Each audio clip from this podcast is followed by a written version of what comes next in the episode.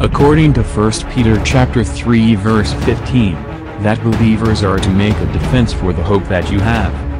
Also Philippians chapter 1 verse 7, it is right for me to feel this way about you all, because I hold you in my heart, for you are all partakers with me of grace, both in my imprisonment, and in the defense and confirmation of the gospel. We are commanded to defend the Word of God, the context of the Word of God, and the purity of the Word of God. This is the defender of the Word of God. Welcome, welcome, ladies and gentlemen. You are on another broadcast of the Defender, and today's date is Sunday, February the 24th, 2019. And I'm telling you, the, the year's are already going by fast. We've seen some incredible things happen even in this year. Well, tonight I want to tell you that I got a very special guest. Not only is he a guest, but he's a, a friend and somebody I call my big brother. Uh, this man of God is a, a tremendous impact, has made a tremendous impact in my life and so many others uh, that I've met just in the city of where we are um, just different um, emphasis that he's been placed in people's lives and different young men that he's counseled, that he's mentored, people that he's trained up uh, in the ways of God. And so I'm just honored to have him with us tonight. Ladies and gentlemen, y'all are in for a treat. This is my friend and none other. Let me just introduce to some uh, who may not know my brother. This is Pastor Rene Llanos. And uh, we're basically going to get into this and let him share all of what God has done in his life. Big brother, it's an honor and a privilege to have you on the show this evening. Greeting, my brothers, in the name of Jesus. You know, first of all, I want to say thank you to the Lord for this opportunity and say thank you to you for what you're doing weekly through this broadcast. And my desire is whoever hears the testimony, this broadcast, and any future broadcast, that their life will be changed and impacted by the power of God. Amen. Amen. Well, you know, that's what we always hope for, uh, brother. We, we, we always, uh, and that's why we do this, you know. And so, you know, ladies and gentlemen, know that you can be a part of what we're doing. You know, uh, this is the Defender broadcast. Some of y'all are with us week after week. None other. Uh, my name is James Fox, and we host this show particularly so that people can hear, like my brother just said, uh, testimonies and different powerful, impactful moments that can change their life. So we are on every Sunday at 6 o'clock p.m. Central Standard Time, 7 o'clock p.m. Eastern Standard Time, and 4 o'clock p.m. Pacific Standard Time. This is an outreach of James Fox Ministries. And listen, if you want to be a partner with us, we would encourage you to do so. You can go to our page, that's anchor.fm forward slash the hyphen defender. That's anchor.fm forward slash the hyphen defender. And on that page, we got a three tier level that you can be a participant. You can start in at just 99 cents a month.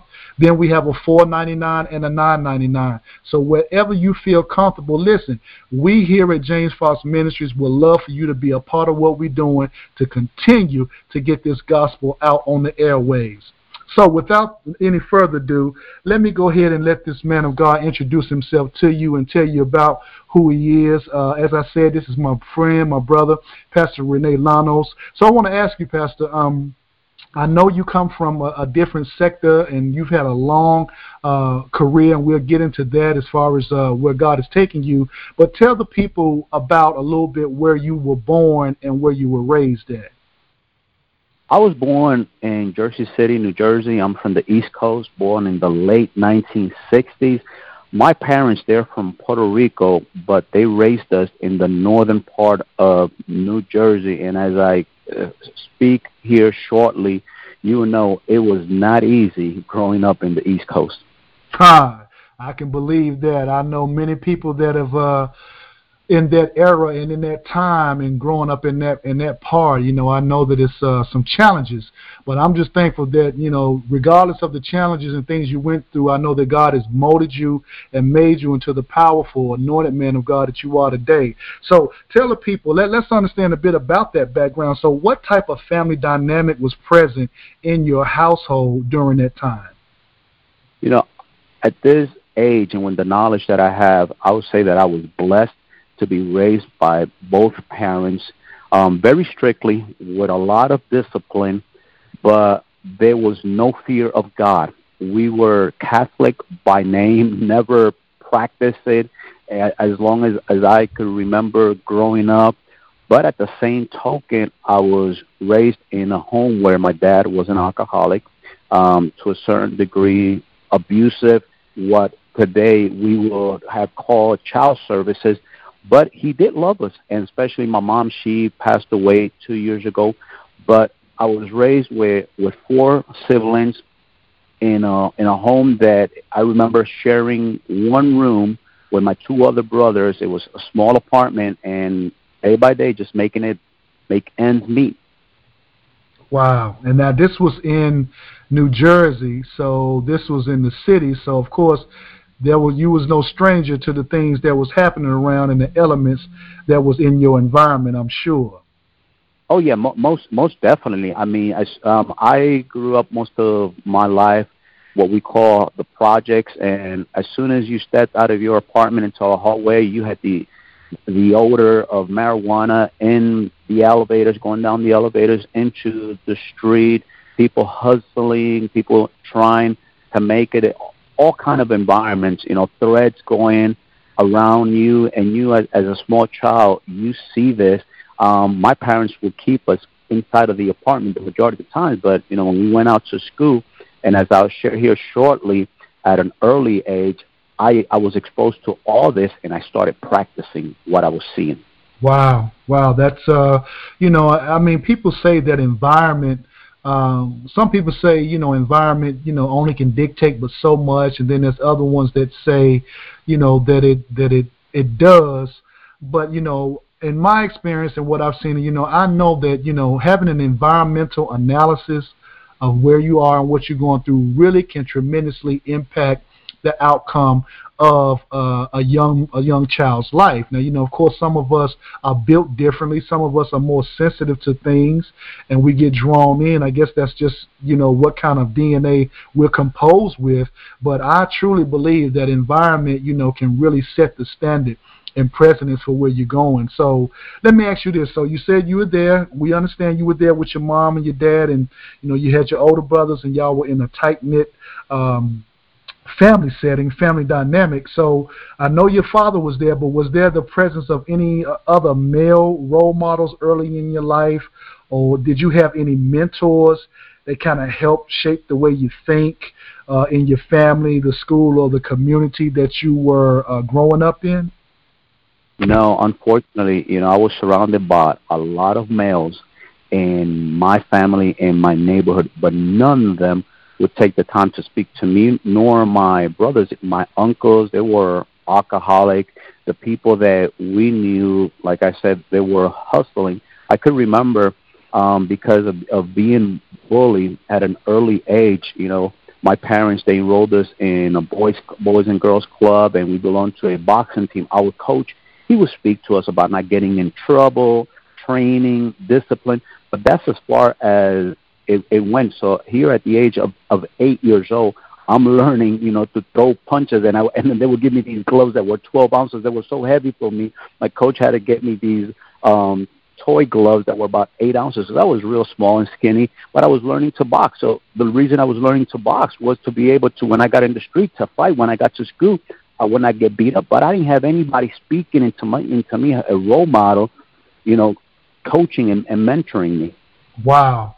And you know what? And I, I find that, and I guess that's why I'm not surprised to see the impact that you have on other young men's lives and have been, you know, through the years uh, because of what you uh, was missing out on at such an early age. I always say, and I ask God myself, let me become that which I didn't have, you know. And so everybody have their experience, so that's just powerful um, to hear you say that. So you had all of these men all you know it was it wasn't a, it wasn't that it wasn't a presence of males around but there was no one that had got any real uh, conversion in themselves or training in themselves where they can impart anything to you other than their own dysfunction and that's Correct. kind of and, and I imagine uh, that you you were exposed to this that you were very respectful of your elders and if they were speaking you will not speak. So right. you will see them smoking, drinking, cursing, you know, cheating on their wife. They're talking, but on all that conversation, they're not talking to you. You're shut down. You know, you either go to your room or you sit there. You make no noise, and if you move, you you would get um, spanked. So in that environment, where is the teaching? Where's the coaching? Wow. There's none. Wow. Well, you know what though? You know what though, Pastor? I think that the teaching and the coaching, we got it, even though it was nonverbal towards us. We watched their actions, and that's what taught and coached us. So you know, you you learn from what they were doing, even if they wasn't speaking directly to you. And I don't know where that comes from anyway. You know, be seen but not heard. You know, this this is stuff we just passed. I know you heard it through your yeah. your upbringing. It's kind of like, well, you know, I'm like, well, you know, how are we going to learn if we can't ask a question? You know, if we can't, you know, ask, you know, about something, how are we going to grow and get knowledge? So, you know, I think a lot of stuff we just gotta we just gotta do away with because a lot of it's just dysfunction. So we understand that. Now, let me ask you this. So you said you were there, you were boxing, trying to learn how to fend off stuff. So what kind of interests and hobbies did you have? Uh, just growing up as a young man uh, in that surrounding, did you have anything that kind of keened your interest uh, at an early age? Well, it was a fast lane, a, a busy city, the projects, and my interest at an early age was sport. So, okay. you know, started at the age of, of eight. Of eight, um, on weekends or Friday nights, we would go to different clubs, traveling through New Jersey into the New York area. Um, I love watching wrestling to this day. On Saturday, I'll, I'll watch boxing, UFC, wrestling. It's my passion. I practice it. I loved it. So that was my interest. Other than that, you know, if if you went in in the streets, you you would be afraid that you would get um jumped or if a, a grown up outside of the street will come and talk to you, he's offering you drugs. He's either a, a hustler, a, a, a drug dealer, or he's he's trying to bully you. So there was not much that we would do outside of our home. life. we have the blessing here where we live that our kids could go out to the playground, outside, talk to right. their friends. We had that environment. So really, it was um, sports, and like I said, I learned to enjoy and love the sport of boxing, but I was using it as a surviving tool. Huh. So it wasn't like a sport. It was like I'm just trying to make it from day to day. So with all of that in the environment, and then um, in the home life, you know, you did tell us that that was a very strict environment. Uh, you you mentioned earlier that it was uh, what many would consider, you know, abusive, or you know, you have CPS involved, you know, um, in today's time. So, well, what was that like uh, being such a young, you know, a young man, and then seeing that and having to deal with that? How did you deal with that um, in your upbringing? Well, here's what happened: you start to shut down because you're afraid to speak out. Now, God bless my mom because she was there. You know, if we were getting abused or, or, or beat by my dad, my mom would step in. So she was the one that really was the role model for our family. You know, she she was that that foundation, that that cornerstone in our house because we didn't know God, we didn't know anything about Christianity. So when this happened, we all shut down. And even speaking with my brothers at, at this age, and we talk about this, what we did is we went outside of the home and trying to seek an answer, you know, we were led in the wrong direction. Wow. Wow, man, that's that's that's powerful. Man, I mean, with so many things hitting you at one time and you know, just sounds like you were really just trying to find your identity. So, as you're dealing with these things, so uh, you said you grew up Catholic. You did not, you know, wasn't practicing Catholic. Uh, didn't have any uh, reference to God or who He was or Christianity, as you just mentioned. So, tell us about when when you had your encounter with the Lord, or when did you truly understand salvation? What what happened to you during that time? So what happened was my mom's brother that came to the Lord, he was also an alcoholic, and he came to the Lord. He invited us to a Christian church in 1980. I was 13 years old, Uh-huh. and attended vacation Bible school for one week. And during that week, that we attend, me and, and my two older brothers attended um, vacation Bible school. We accepted the Lord.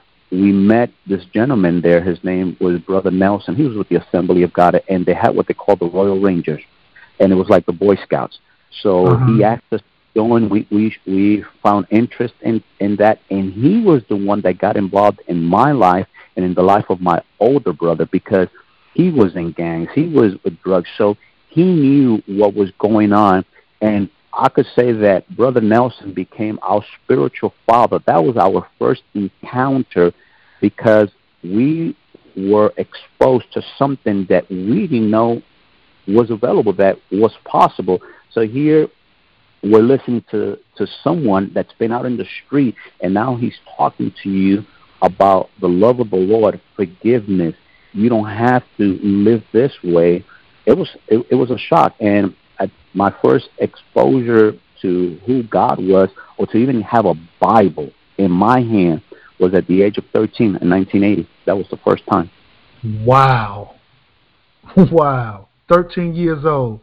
That's the first time that you were able to have a physical Bible in your hand. And you know, we we take for granted that we have, you know, because they're you know they're ad infinitum now. I mean, you there's Bibles everywhere, and you'll see them, you know, like even at church or churches or whatever, they just thrown over here or thrown over there. But here, this was you. It took 13 years for you to even get one in your hand. I mean, that's just that, that's incredible.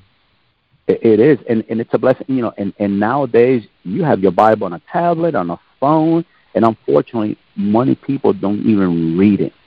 Right. It- Wow. And as, as soon as I was able to open the Bible and the pastor would be speaking, Brother Nelson would be talking to us, and I'm reading the Bible, and what he's talking is making sense, and I'm identifying, it started making an impact in my life. Mhm. Mhm. Wow. Wow. So it started impacting you. Now this is, you know, many people don't have spiritual mentors or fathers in the faith uh, that they can turn to. So it's a real blessing that you were able to receive that. And so you're 13 years old. You're going through that. So how did your life begin to? Um, how did your life begin to uh, progress on from there? Because you're going through school, uh, you know, at this thir- at this time, you know, at 13 years old, and you're going through your teenage years.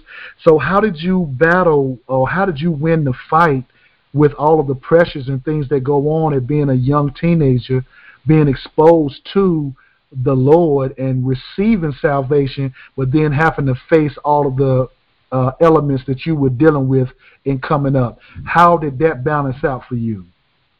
Well, you know, I would I didn't have the knowledge to deal with, so I'm enjoying my first love and knowing the Lord, going to church, exposed to something different. But unfortunately, at the age of 14, for the first time, I'm introduced to drug. By this time, my older brother is 19; he's out of the house. My sister, she married early, so she's out of the house. So I'm going to high school on my own. My youngest brother, he's still in elementary. So I'm on my own. My mom and dad, they're working to make ends meet.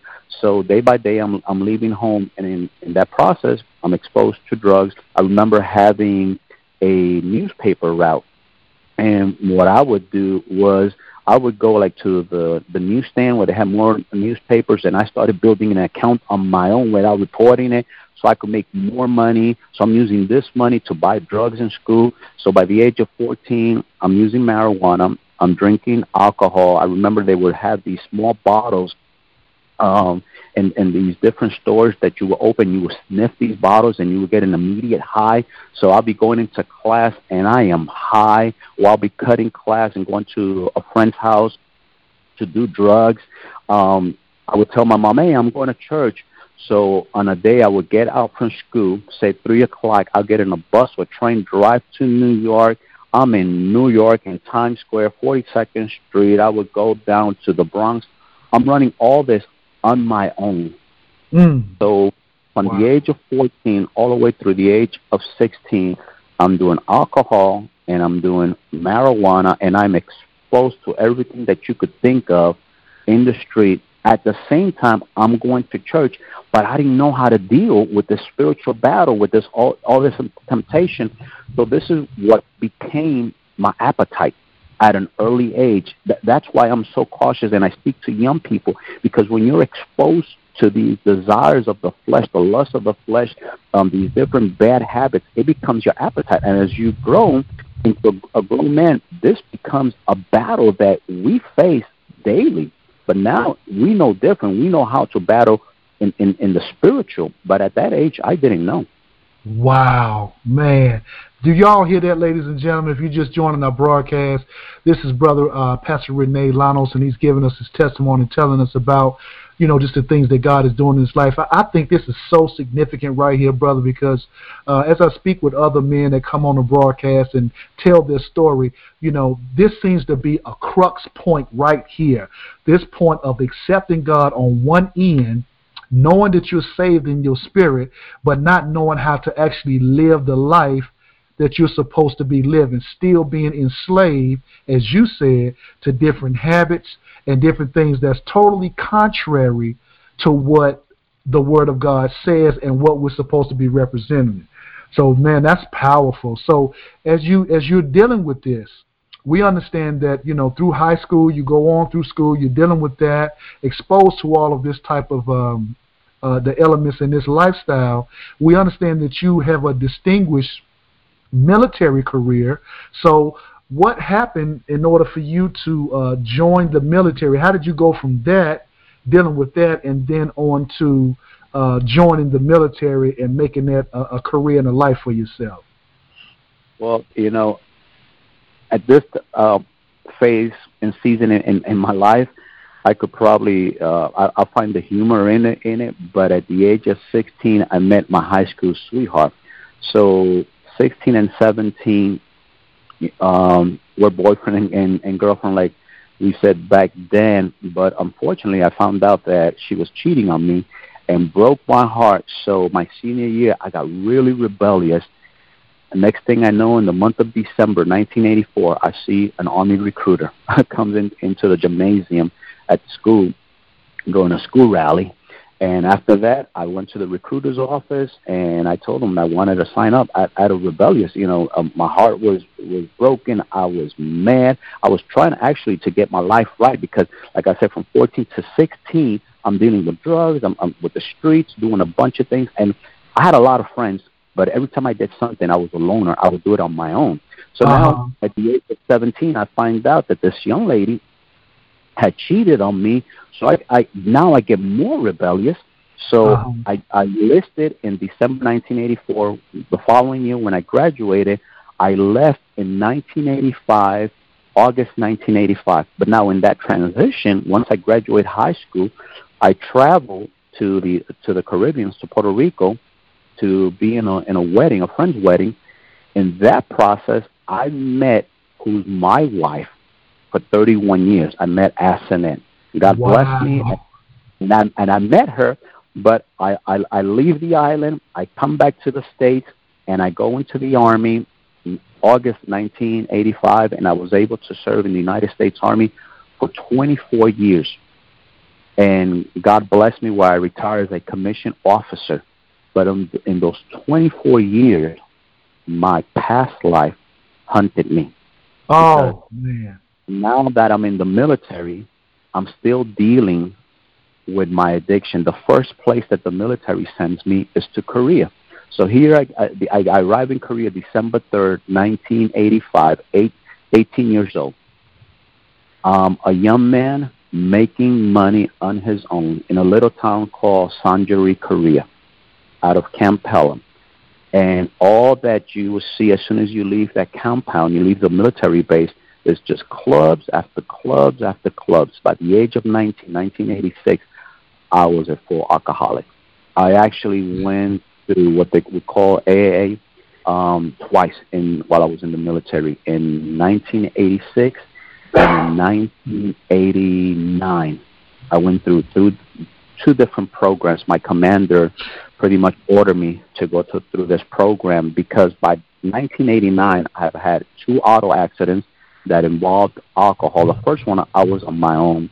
The second one, I had a soldier with me, and when I woke up, I was woken up in the ER in a, in a German hospital by the poke of a needle because they were um, drawing blood on me of how, how much alcohol I was drinking. I was not a casual drinker. I would just drink, drink, drink. And I found a way just to manipulate that through the system. You know, the, the United States Army, they do urinalysis, so I would pay someone, listen, and just do the urinalysis for me. So it could be negative, and I would be using, by this, by that time, I would be using marijuana, cocaine, and drinking alcohol. And I was in the United States Army. Wow. oh my goodness! Wow. You know, uh, now um, I'm serving the United States Army. By 1989, I had been married for two years because I got married in 1987 to the young lady that I met in Puerto Rico. And when she finds out my lifestyle, what I, what she was dealing with, you know, she was not ready for this. She was raised serving God, and she comes from the island of Puerto Rico. Here she is in Germany, she doesn't know the, the, the language. She doesn't know English. And I bring her to this foreign country, and I'm doing all this. Next thing she knows, she's getting a call that I got arrested, and and I spend the weekend in jail after that DUI. The next thing she knows, she's telling me she wants to get divorced, and I was and I got threatened by the post commander, two star general. He told me he I stood in front of his um, desk, and he told me he was going to discharge me. And I asked him, I told him to give me an opportunity. And I remember that that following weekend going to a church in in, in Germany and just praying to God and, and asking God for forgiveness. That was my turnaround.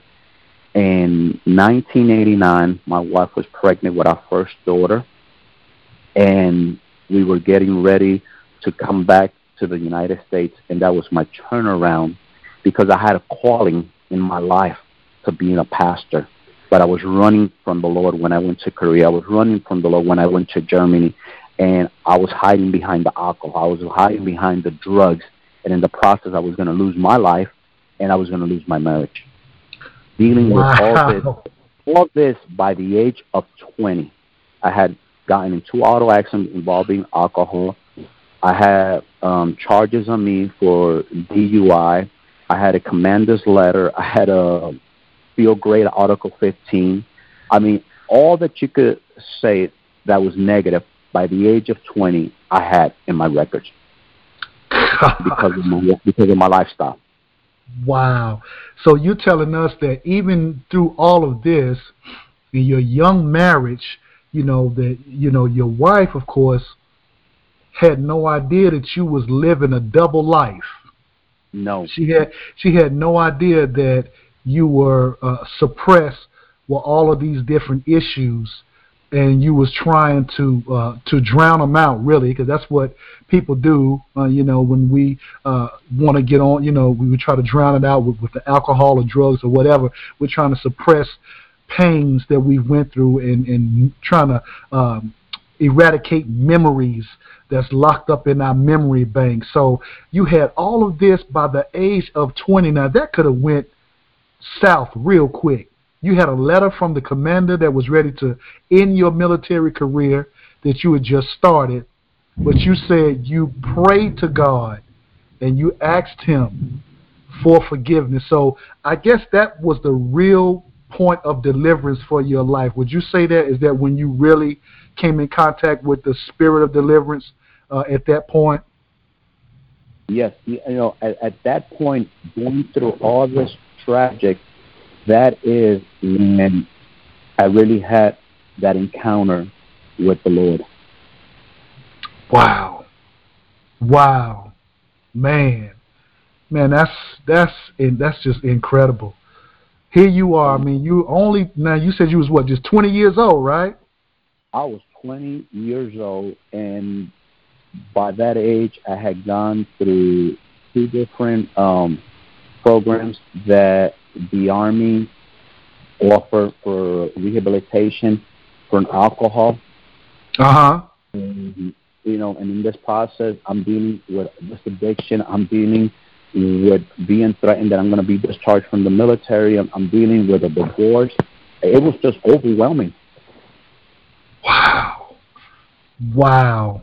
That's that's that's that's quite incredible. So so tell us a little bit more here now. So you said you you know you you're a young father, and uh, you you're a husband as well. So once you uh, made that decision and that turnaround, that deliverance happened in your life, and you began to walk with God in such a strong way. So how did God begin to open up uh, various aspects of ministry for you? In your life. You know, I know that God gave you a vision, and you know, and the, in the approach of your ministry is always in connecting people. So, what happened uh, as a as a result of you really turning everything over to God?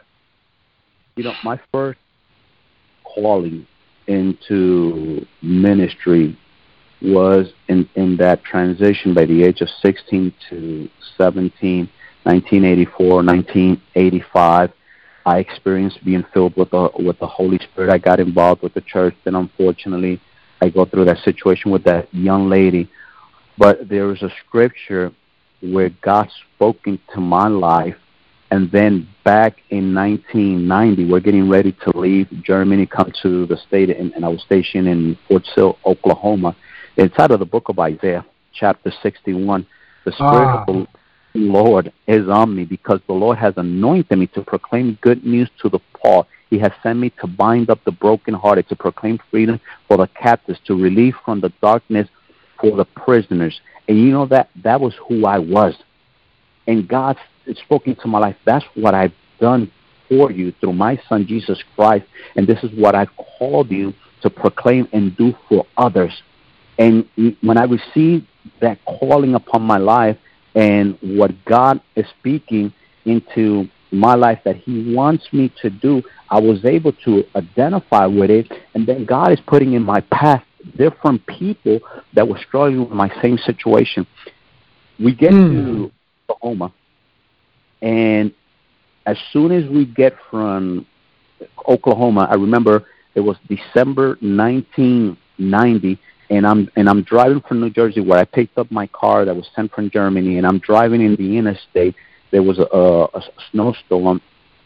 Our car immediately. I'm doing 40 miles per hour, and our car I, I, all of a sudden just starts spinning, and we, one of the tires blew up. My my baby daughter, she was one year old, she, and after that, she had my son, uh, and she was carrying um, our son in her wound. So you basically say I had two children with us, my spouse, and we getting in, in into um, this accident. Um, I was able to get the car going. I, I got towed. I got to the city of Lawton, Oklahoma, right outside the military base, and I told Acenet, we need to find a church. I remember that evening we found a church. It was December 31st, 1990, and we went to the church five months being into that church, the pastor was military. He says, Listen, I'm being sent to Korea, and we would like for you to be the pastor. I had never pastor. And out of all the members that were there, he spoke to me and Acenet. He says, I want you to be the pastors of the church. I'm 24 years old. so wow. we were called to be pastor June of 1991. We were given a congregation um, I would say that congregation probably had about 25 to 28 people, counting children. And when when he left, um, he left us with the church. The church, the church was struggling financially, but we started working, and God continued just to remind me Isaiah 61, Isaiah 61, and and that's one what I'm preaching out of out of out of the altar and and I'm working with the church. And the one thing that we did as a church, we came to the altar. I had experienced that in my life in Germany, and I said, God, if, if we're gonna if we're gonna make it, if something is gonna happen in this congregation, we need to go to the altar. So I would bring the church to the altars on Sundays, Friday nights, having um, midnight watch services, and and and the downpouring of the Holy Spirit. Within one year, we're averaging about 150 in in in a, in attendance at the church, a church full of the Holy Spirit. Out of that congregation today, we have birthed at least eight different churches. There's evangelists, there's pastors, but it, it, it was one year that I could tell you that there was an, an spiritual explosion and growth. But it was because we went to the altar, and the reason we went to the altar was because I experienced that after my DUI, where I almost lost my life and killed a, a soldier that was in the vehicle with me, what brought me back was coming to the altar. Ah. And if we want to see a change, we need to come back to the altar. Ah, and, I believe that, man of God. We, I experienced that. From there, we we got involved in in pastoral ministry, and right now we're going on 28 years. This June it'll be 28 years that we have um, been in pastoral ministry, missionary. I'm doing um, evangelism work right now. Work I've I sit in, in numerous um, boards here through through the state of, of Tennessee. I remember when we got to Tennessee, I told the church we birthed a church here in 2008, and out of that church we birthed three more churches. We had in the Dominican Republic, in Oklahoma, and in Florida. And I remember telling the church, I said, "Listen, our city mayor will know who we are." And for the for the grace of God, I am not a politician. People say, "Are you a politic?" No, I'm not a politician. You know, I'm a servant. But every month, I sit in a meeting where there is about 53 different mayors. There's different politics and public office, and I sit there as the minority representative. But when people speak to me, they'll say Pastor Llanos because they know that I go there representing the kingdom of God. And I mm. say, God, I want to put me in a place where I'm able to represent you and your people. And I've seen God doing it. Wow, that's phenomenal. That's just absolutely incredible. So you telling us all of these things that are happening, and it's with you and with your your, your lovely wife, uh, Sister Antoinette. So tell us how important is it for any of people that may be listening to this broadcast tonight that may be called to uh, different aspects of ministry, whether it be missionary work, whether it be pastoral, whether it be apostolic work, or what, whatever it may be, uh, in, in whatever dimension. How important was it, uh, man of God, for your wife and you to be walking this thing together as one? How important you know, was that? For me, it's very important. I, I remember hearing, and people many still say it. You know, behind a great man, there's a great woman. I don't believe that in that proverb. I believe that next to a great man, there is a great woman, yes. and maybe our wife, or even if, if it's the woman, the husband, does not get up in the altar and preach with you.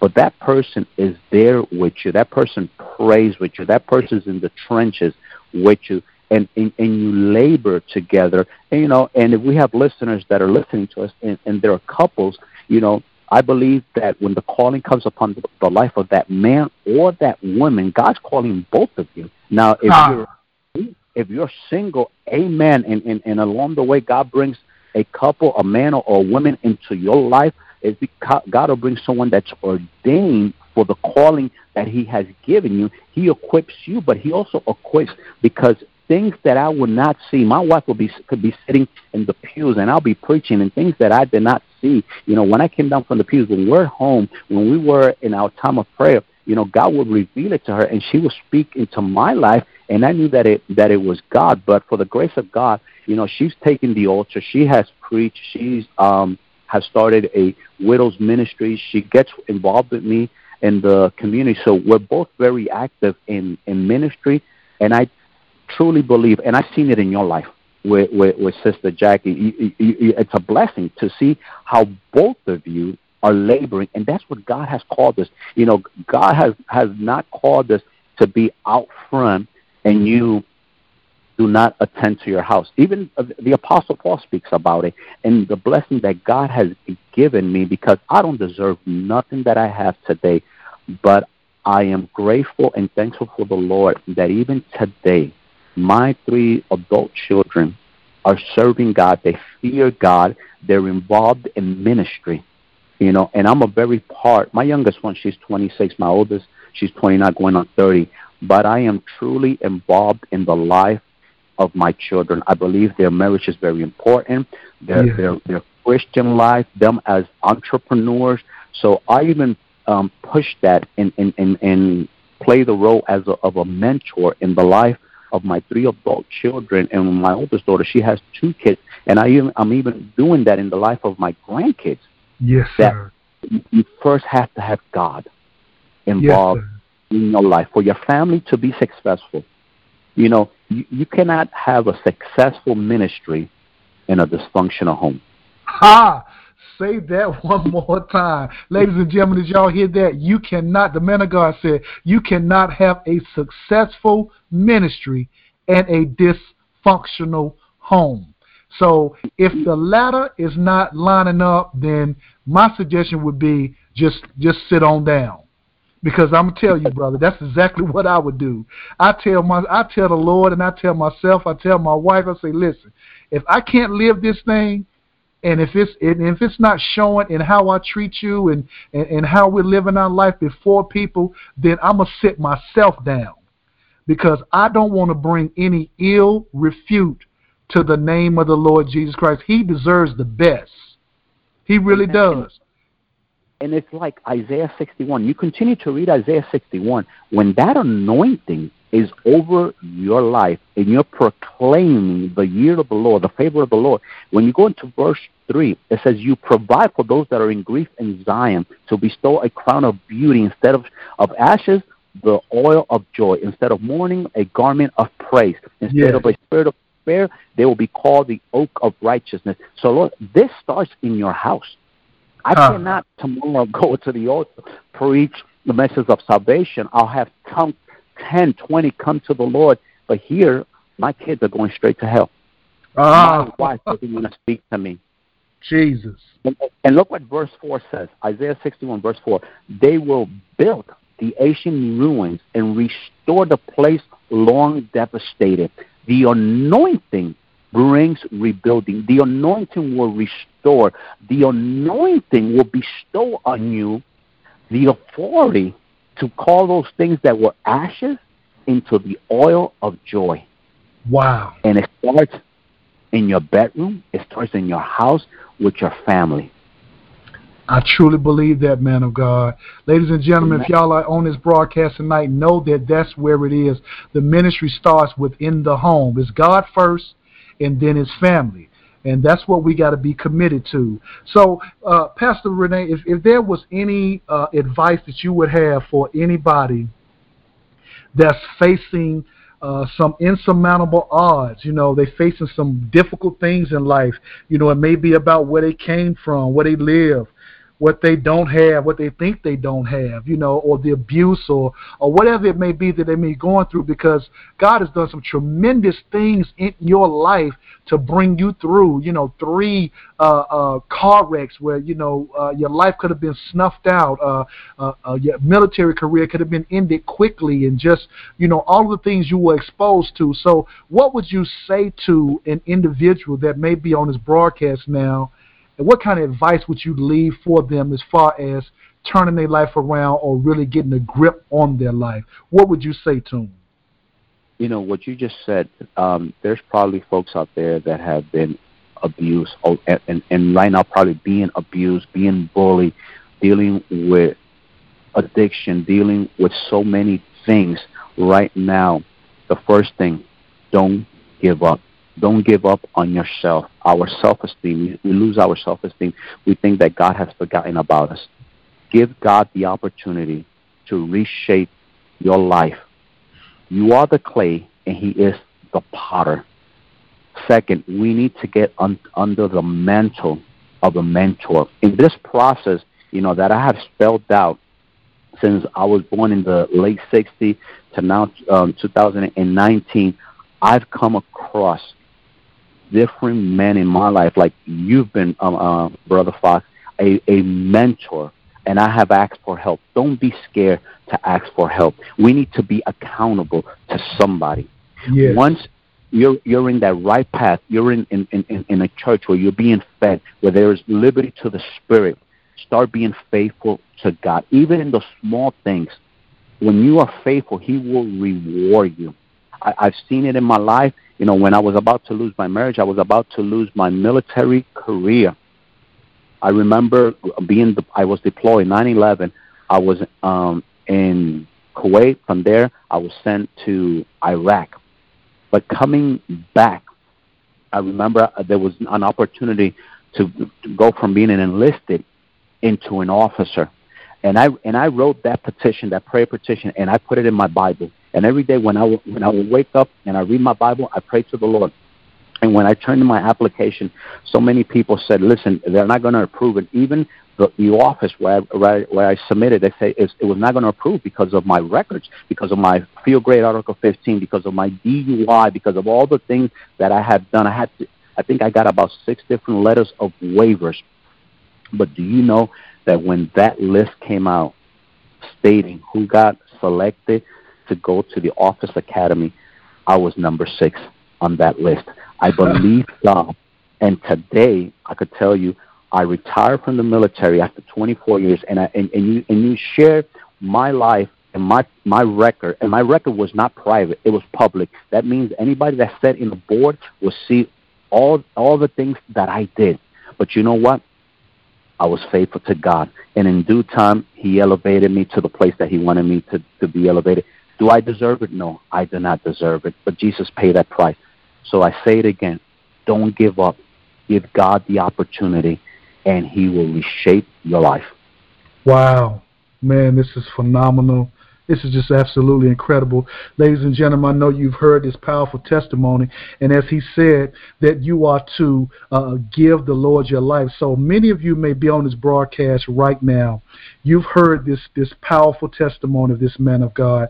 You've heard what God has done in his life. And you may be at that place where you want to receive this very same God that he is speaking about that can actually come into your spirit and change your life. So, Pastor Rene, as we're ending, would you um, give our people out here, some of them may not have had the opportunity to be embraced with the salvation of Jesus Christ, would you lead us into how they can receive Christ for themselves?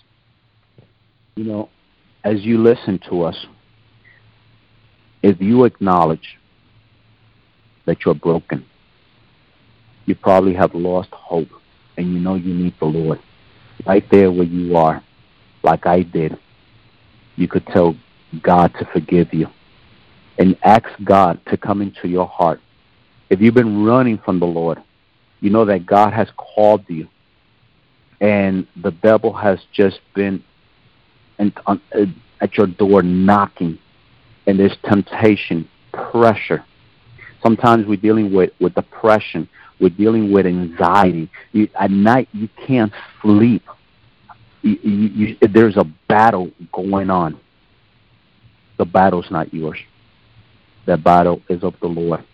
And I tell you, right there where you are right now, if you would just close your eyes and just give God the opportunity. If the only thing you could say is, Jesus, I surrender my life to you. Declare those words right now with me and say, Jesus, I surrender my life to you. I ask you to come into my heart. I ask you to forgive my sin. I ask you to bring healing to my mind, to my heart, and to my soul. I ask you, God, to forgive those that have abused me, to forgive those that have done wrong unto me. Mm. And I ask you, God, to restore me right now. If you have prayed this prayer, I truly believe God will do it. The only thing you have to do is give him the opportunity. Don't give up. And trust God that today, right now, according to your faith, He's working behind the scenes. You might not see it, but He is working right now. Amen. Amen. So, ladies and gentlemen, if you join with us in that prayer, and for those of you that may not have had that opportunity, you took this plunge, you took this dive into this this this ocean of love that's called Jesus Christ, then you have a new life. You have a new beginning. You have a new start. The Bible declares that all things are passed away, and behold, all things become new. When you accept Christ, you are now a new creature. You have a new adventure in life. You have a new chance, a new opportunity to leave those old things behind and to walk towards the new. So listen, ladies and gentlemen, we want to thank you for joining us tonight on our broadcast. My guest has been my brother, my good friend, my elder statesman, uh, brother and Pastor Rene Llanos for and, and let, us let the people know where can they get in touch with you, Pastor. Can you leave uh, an email address uh, or where people can find you? It may be some people that, that have been through or heard this testimony and they want to be able to connect with you and be able to find out how they can discuss some things with you. Where can they reach you at? Yes, um, I could be reached. My email it's my first name and my wife's name is Rene Acenet. It's R E N E A C E N E T at gmail dot com. I also have a Facebook page. It's Ministerio Casa de Restauración. I know that um, we have shared the, the link for the defender, and through that link that is that um, Brother Fox is sharing, you could um, find my Facebook page. Just reach out if you need prayer. If there is a need and you feel that I could speak into your life, that I, um, there's something that I could do for you, I am available. My desire is to complete the assignment of God that He's given me here on earth to enable my family to be involved in, in, in, in ministry and to leave behind visionaries, leaders people with the heart and the mindset of Nehemiah to rebuild.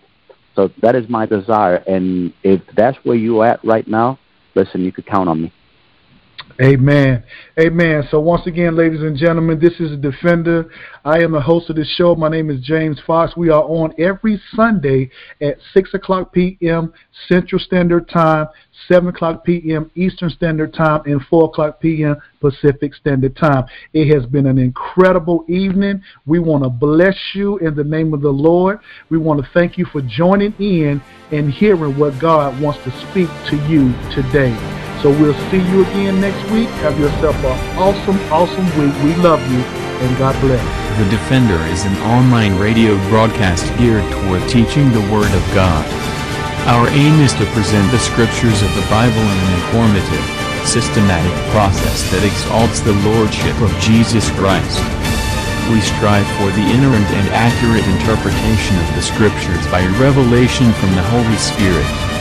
We are established to give his counsel as pertains to what he has revealed in his word. Tune in next time for The Defender.